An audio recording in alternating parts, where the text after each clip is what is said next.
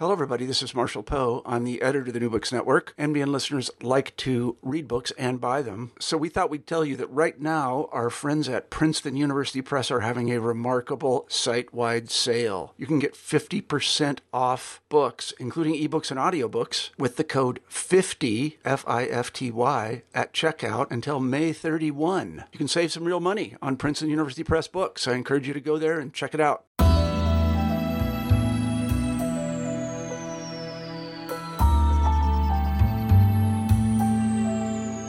Welcome to the New Books Network. I'm Stephen Pimpare, host of the Public Policy Channel, and today I am very pleased to welcome Kathleen Hale and Mitchell Brown, who are the authors of How We Vote Innovation in American Elections, uh, new from Georgetown University Press. Uh, Kathleen, Mitchell, welcome. Thank you. Thank you. Uh, so I wonder if I could ask each of you, maybe we'll start with you, Mitchell. Uh, just tell us a little bit about who you are uh, and what you do, and then maybe ask the two of you to talk a little bit about how you came to this particular project. Sure. Um, so, again, my name is Mitchell Brown. I'm a professor at Auburn University in the Department of Political Science.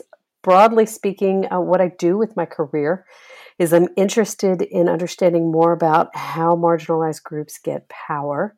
And one of the ways that happens is through elections. So for the last decade or so, I've been working very closely with my good friend and colleague, Kathleen Hale, on election administration specifically and how that happens.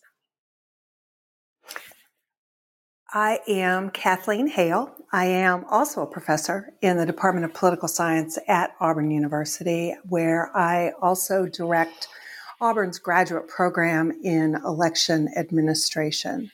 I came to this work um, from a different perspective, but it appears to have been complementary, which is to look at the organizational arrangements in government and with other other sectors, the nonprofit sector and private uh, for profit business, and try to understand how those arrangements work and how those arrangements work effectively to improve capacity and to improve government capacity um, in particular. Elections are interesting in this context and have been for um, have been for quite some time because they are uh, a unique intergovernmental sort of um, configuration, unlike anything else in American in American public policy. So let's let's let's start off by maybe digging into that uh, uniqueness. This is this is a book that that is is further evidence of my maxim that the things that people uh, may think are are most excruciatingly dull and boring are often the things that are most profoundly and essentially important that we understand. Uh, but one of the things that the book really does reveal is the extraordinary complexity and the the, the deeply complicated environments uh, of American elections and uh, uh, of those who are responsible for making them function.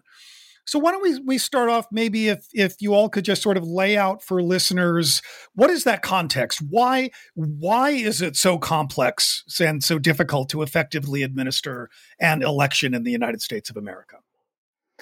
Well, I'd, I'd, I'd suggest maybe that it's not difficult to administer per se, but the system itself is tremendously complex, and that that creates pressures uh, for election officials that are different in every state, uh, because states have um, at the baseline, states have. Uh, constitutional authority along with the federal government and election operations are creatures of the state grounded in local practice. And so every state structures their offices differently. Every state structures the functions differently. Um, in some states, you see people uh, offices that are focus only on voter registration, and in some they focus on the entire process. Uh, and and in addition to that, um, we have different different state laws and state rules and practices about what sorts of administrative processes are are permissible. Some states, um, a, a good, perhaps a good example right now is this idea about voting by mail. Um, every state has some way for us to use the U.S. mail in voting. but it's described differently, and and different words mean different things in different states. Um, some states like Colorado and Washington and Oregon are what we call vote by mail states. Everybody gets a uh, everybody gets a ballot in the mail.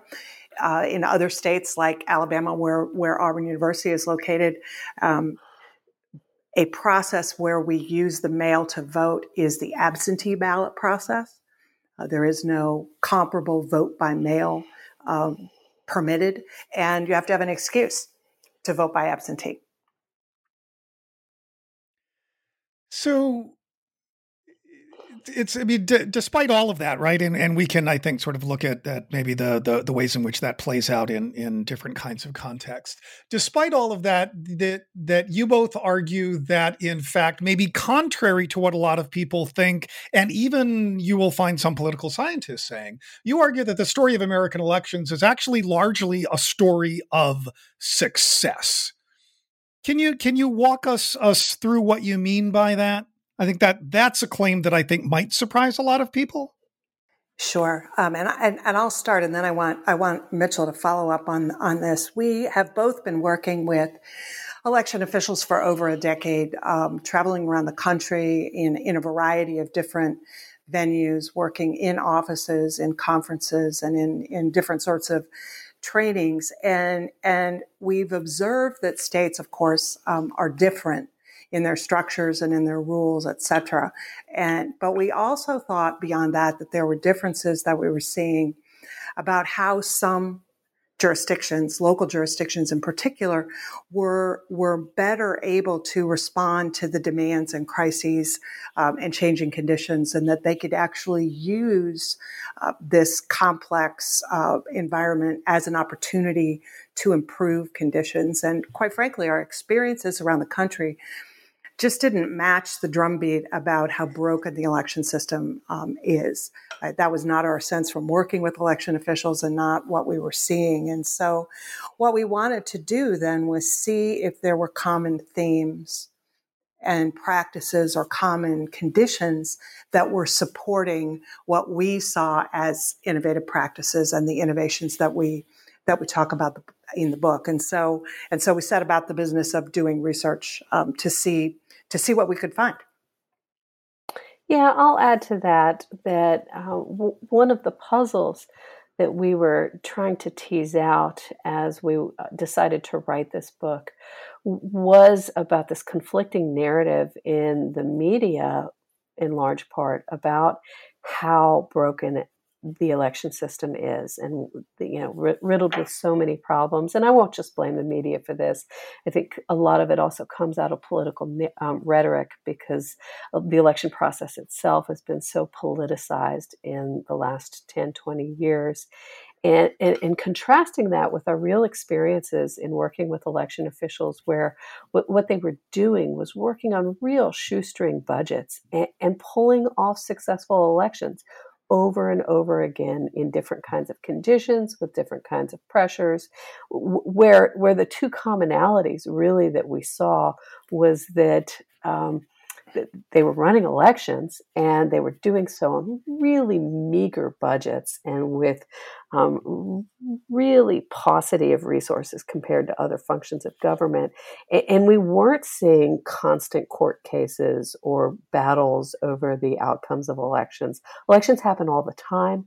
They, it's not just every four years for president or every two years for members of Congress. They happen at the local level constantly and so there's there's a real churn in if you if you dig deep in what happens in the election community w- where the election cycle is happening happening pretty constantly w- with some ebbs and flows and, and, even in the face of real limited resources th- there were very few real problems that we were seeing. And so part of our part of our impetus for writing this book was try to try and understand how people were were really pulling off these um, really terrific uh, functions of government at the local level with fewer problems than probably is in the narrative, and, and how they were able to really I- innovate and respond to changing concerns and laws and conditions, and, and do so in a, in a largely successful way.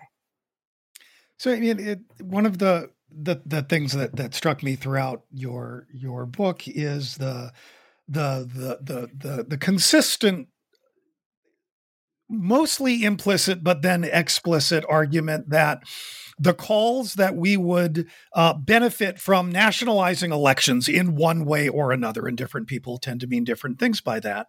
Uh, you're not convinced that that necessarily would serve us well. And in fact, because of sort of what you see happening on the ground, you think that that that the one of the risks of nationalizing election processes and procedures is that we would lose the innovation that we have seen from place to place, innovation that often winds up getting shared through professional networks with other election administrators. So, so to help listeners maybe understand that, can you talk about an example or two of, of sort of the ways in which you think these complicated, constrained circumstances have created innovations that you think ultimately uh, uh, help us do a better job in these basic democratic processes? Yeah, why don't I jump in? This is Mitchell. Um, and, and, maybe to set the groundwork, I'll, I'll, give a real brief overview of what we do in the book. Um, w- what we did was over a period of a couple of years, we traveled around the country. We visited election offices. We conducted in depth interviews with election officials at the national, state, and local levels. This is at the local level, including large, medium, and small jurisdictions, some in urban areas, some in very rural areas.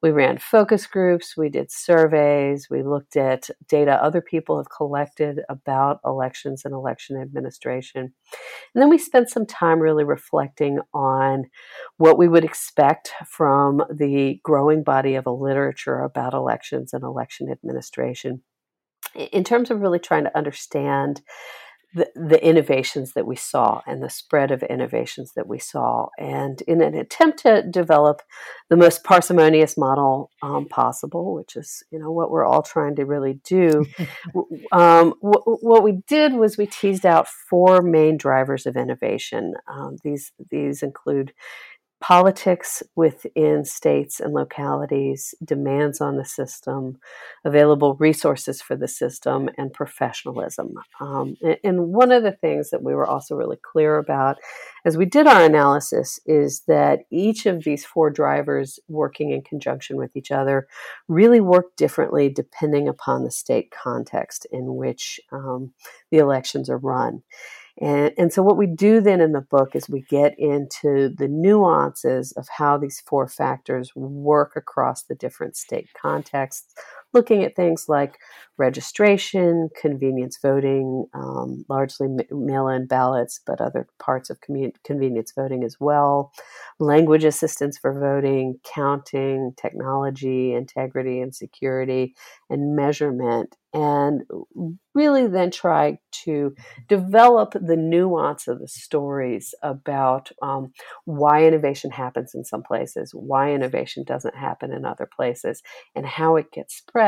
And the how it gets spread really speaks to to your question, which is about these um, networks of election administrators working in largely resource resource scarce environments and facing new and emerging challenges regularly and sharing their own best practices with each other and trying to figure out how to take a best practice from one state where the rules are really different and maybe the institutions of government are really different with respect to elections and, and do something like that in their own state where the context is different but but the problems are really similar.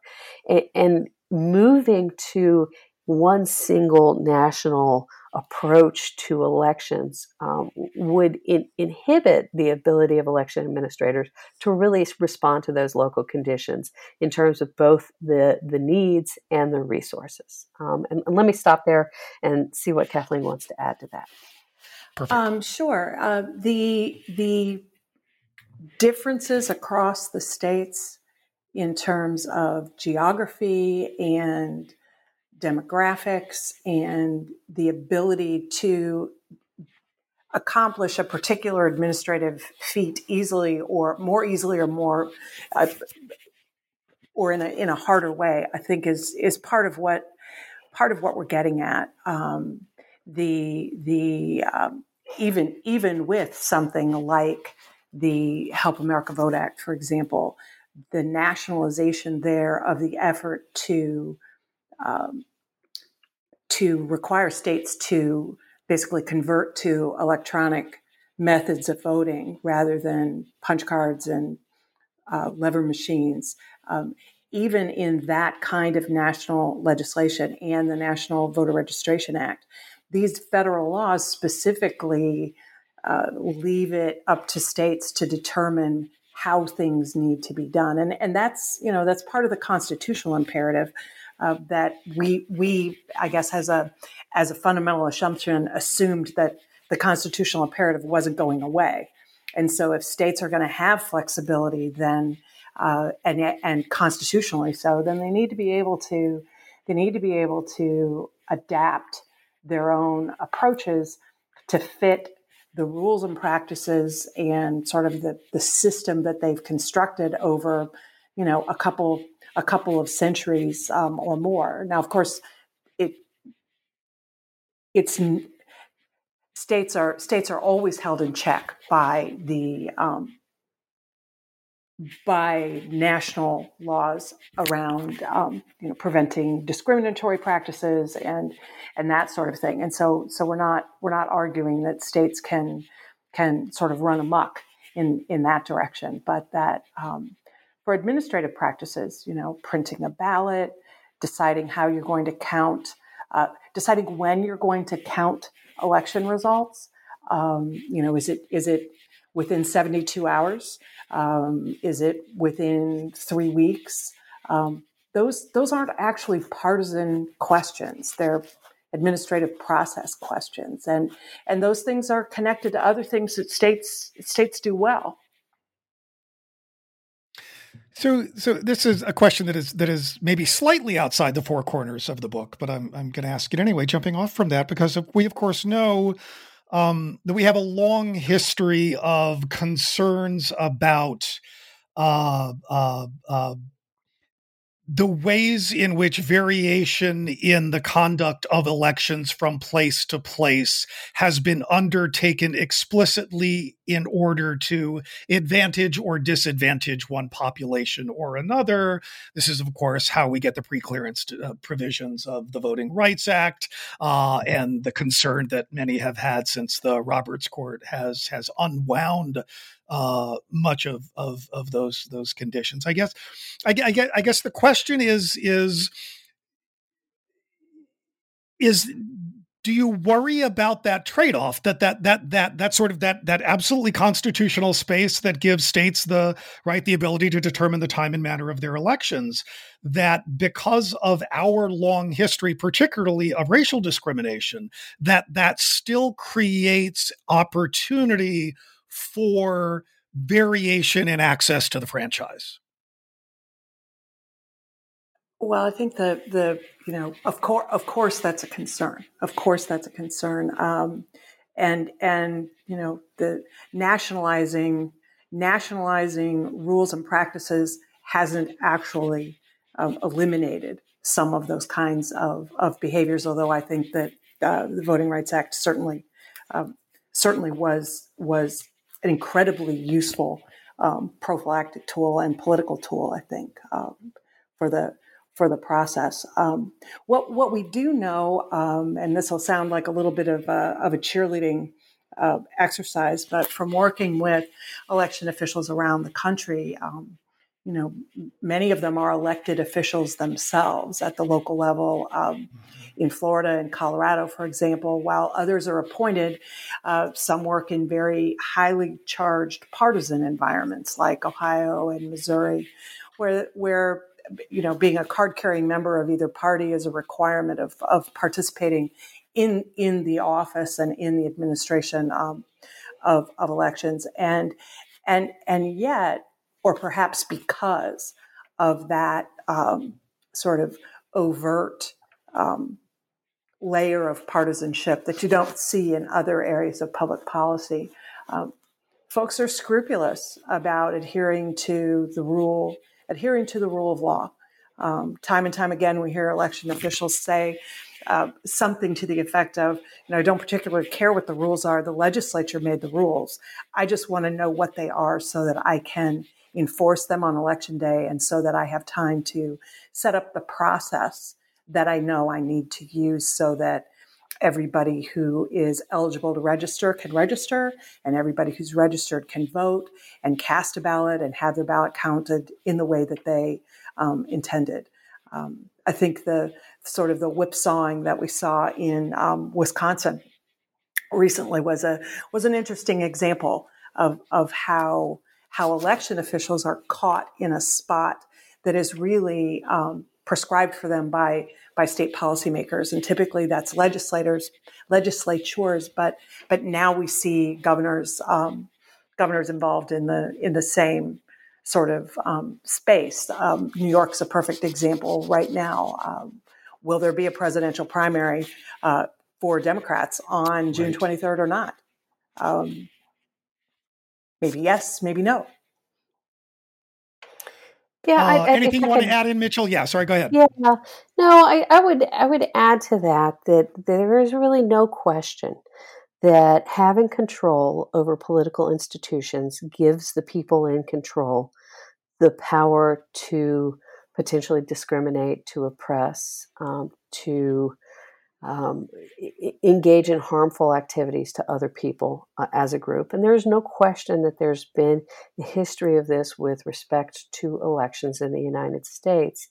Um, how, and, and, so, saying that, there is still a really important role um, for, for any parts of government in, in, which government interacts with citizens or, or residents, um, but in the case of elections, it's citizens um, so there's still a real important role for oversight and for advocacy groups to watch and to push against this. Um, but, but our, our, experience with election officials has been um, really what Kathleen said right? well intentioned people who just want to do a good job with, within what they are legally allowed to do.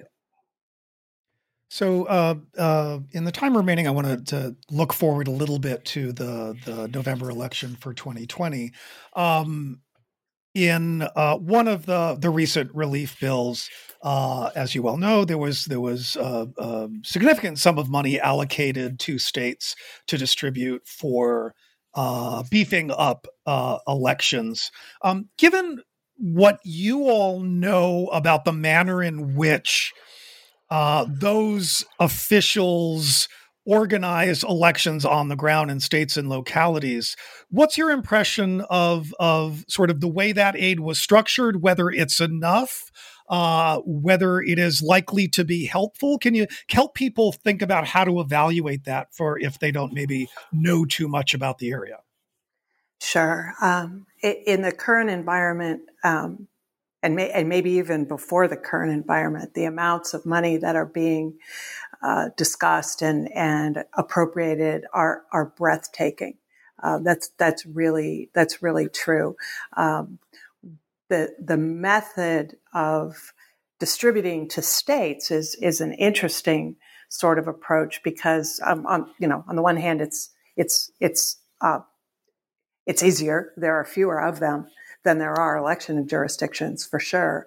Um, but distributing to states um, also creates the possibility within states of uneven distribution to local election officials um, or local election offices. Um, state state offices may be involved in maintaining voter registration databases, but they don't actually conduct elections. The elections are conducted locally at the county level or the town and township level in some states.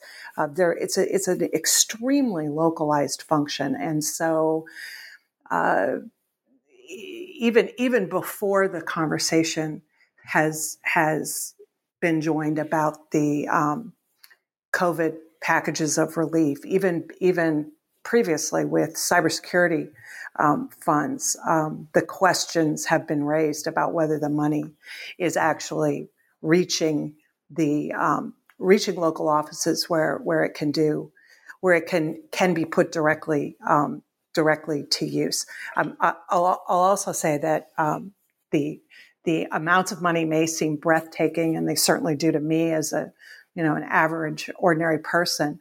Um, but compared to the need, they're they're they're very very it's very very thin very very thin um, you might have noticed in the book that we we mentioned based on some studies that we did that the average share of a the average share, if you were to compare a county election budget to the county budget as a whole, is is less than is less than one percent.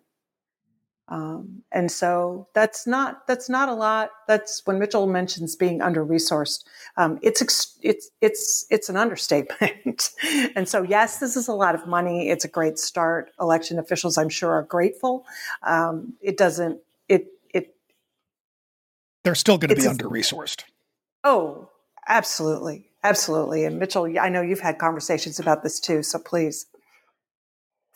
Yeah, I, I would say that one of the when you look at the bills that have been out in the last couple of years and the money made available to the states for elections uh, through the states to the localities in uh, many cases the the amounts while they appear big uh, are, are real targeted. There's been um, early on well early on you know time's so weird um, the, uh, uh, in this cycle of money being available, uh, the earlier parts of it were available with a focus on cybersecurity and integrity of election systems.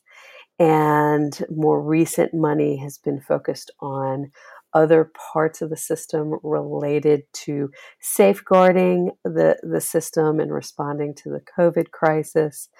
Um, and, and one of the things I guess I would want your listeners to consider as they think about elections and the money that's been made available is that these aren't these aren't um, forever ongoing funding streams like you get for other parts of government. They're uh, one time or over a couple year um, allocations. And it, it, reminds me of the old adage that an ounce of prevention is worth a pound of cure. And, um, you know, thinking differently about how we resource elections, particularly given how increasingly complex they are to administer rather than just responding to the crisis du jour in terms of federal funding um, might be a better way to go about this. So, final question for for each of you is, as you are no doubt aware, there has been. Uh, I think even more than usual this year, uh, heightened political re- rhetoric uh, from both sides, arguably, uh, expressing concern about safety and security of the 2020 election, and in, of course, the the the challenges of conducting an election in the midst of a pandemic.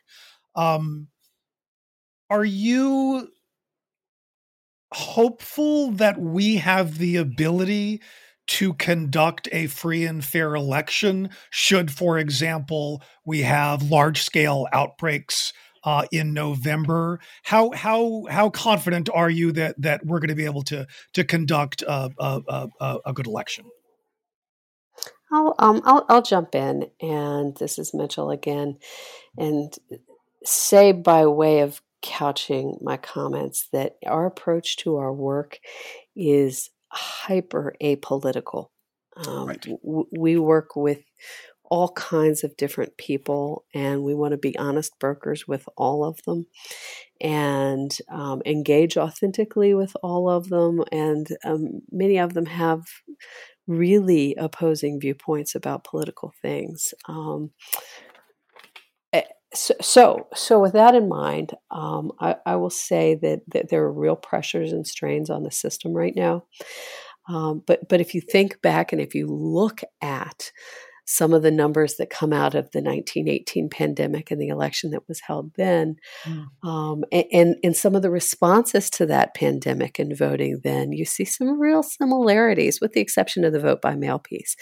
Um, real similarities to the things that people were talking about. And, and one of the things that you did see, though, in places that reported it, and we have newspaper accounts of it, is lower voter turnout. And um, I would guess I'm I'm not good at prognosticating. I you never never ask me who's going to win an election. I'm always wrong. Um, but but I would guess we'll see some lower turnout than would be expected for a presidential election. But but I am um, aside from some really you know major constitutional crisis happening, which I, I don't anticipate. Um, I'm, I'm very hopeful about our ability um, to have a, an election that, you know, to use your words, is free and fair, that has integrity, that allows the people who are allowed to vote in, and that those votes are counted and they're counted accurately. I'm very hopeful about that. I'm, I'm i feel pretty confident about that. I don't know if you feel different, Kathleen. If you want to add something, Kathleen, you hopeful too? oh, I'm. I am. Um, I'm known for being hopeful, but uh, this um, I am I am extremely hopeful about this. I I know that uh, I'm confident that election integrity and security are at the top of mind for every election official. That they are uh, working diligently to uh, put in place protocols that affect not uh, or that ensure not only not only election security but public health. Um, and I, I, I would I would want to just have your listeners know that um, the public trust is something that these offices um, and these people take take personally, and have they have um, they have in the past, and they're continuing to develop their own uh, sort of tools and relationships uh, to communicate to you as a voter um, about where you can go, about what you can do. And so, in the age of um, sort of massive, uh, the massive opportunity for misinformation or disinformation, um, going directly to the source, to a local office and their website uh, to understand what what's possible, I think will be the will be the way will be the way to go. Um, there may be changes right? There may be changes in procedures that that need to happen. There may be uh, needs to you know communicate that things will be different. Um, but um, the the need for integrity and security and the and the public health aspect that's critical for public trust is something that election officials take to heart. So I'm very confident, very confident. Uh, on that note, we don't have a lot of very hopeful and confident of late. Um, you are listening to the Public Policy Channel of the New Books Network, and we have been speaking with Kathleen Hale and Mitchell Brown, who are the authors of a terrific new book called How We Vote innovation in American elections. And, and particularly for political scientists and public administration folks who really are interested in that sort of nitty gritty of local administration and the means by which uh, actors with limited resources uh, undertake profoundly important exercises, uh, typically with seriousness of purpose. Uh, it really is one of those things that that I think inspires uh, hope and confidence more broadly in democratic processes. And for that, I am grateful. Uh, Kathleen and Mitchell, thank you so much for joining us today. Thank you. It's been a pleasure. Yeah, thank you for having us.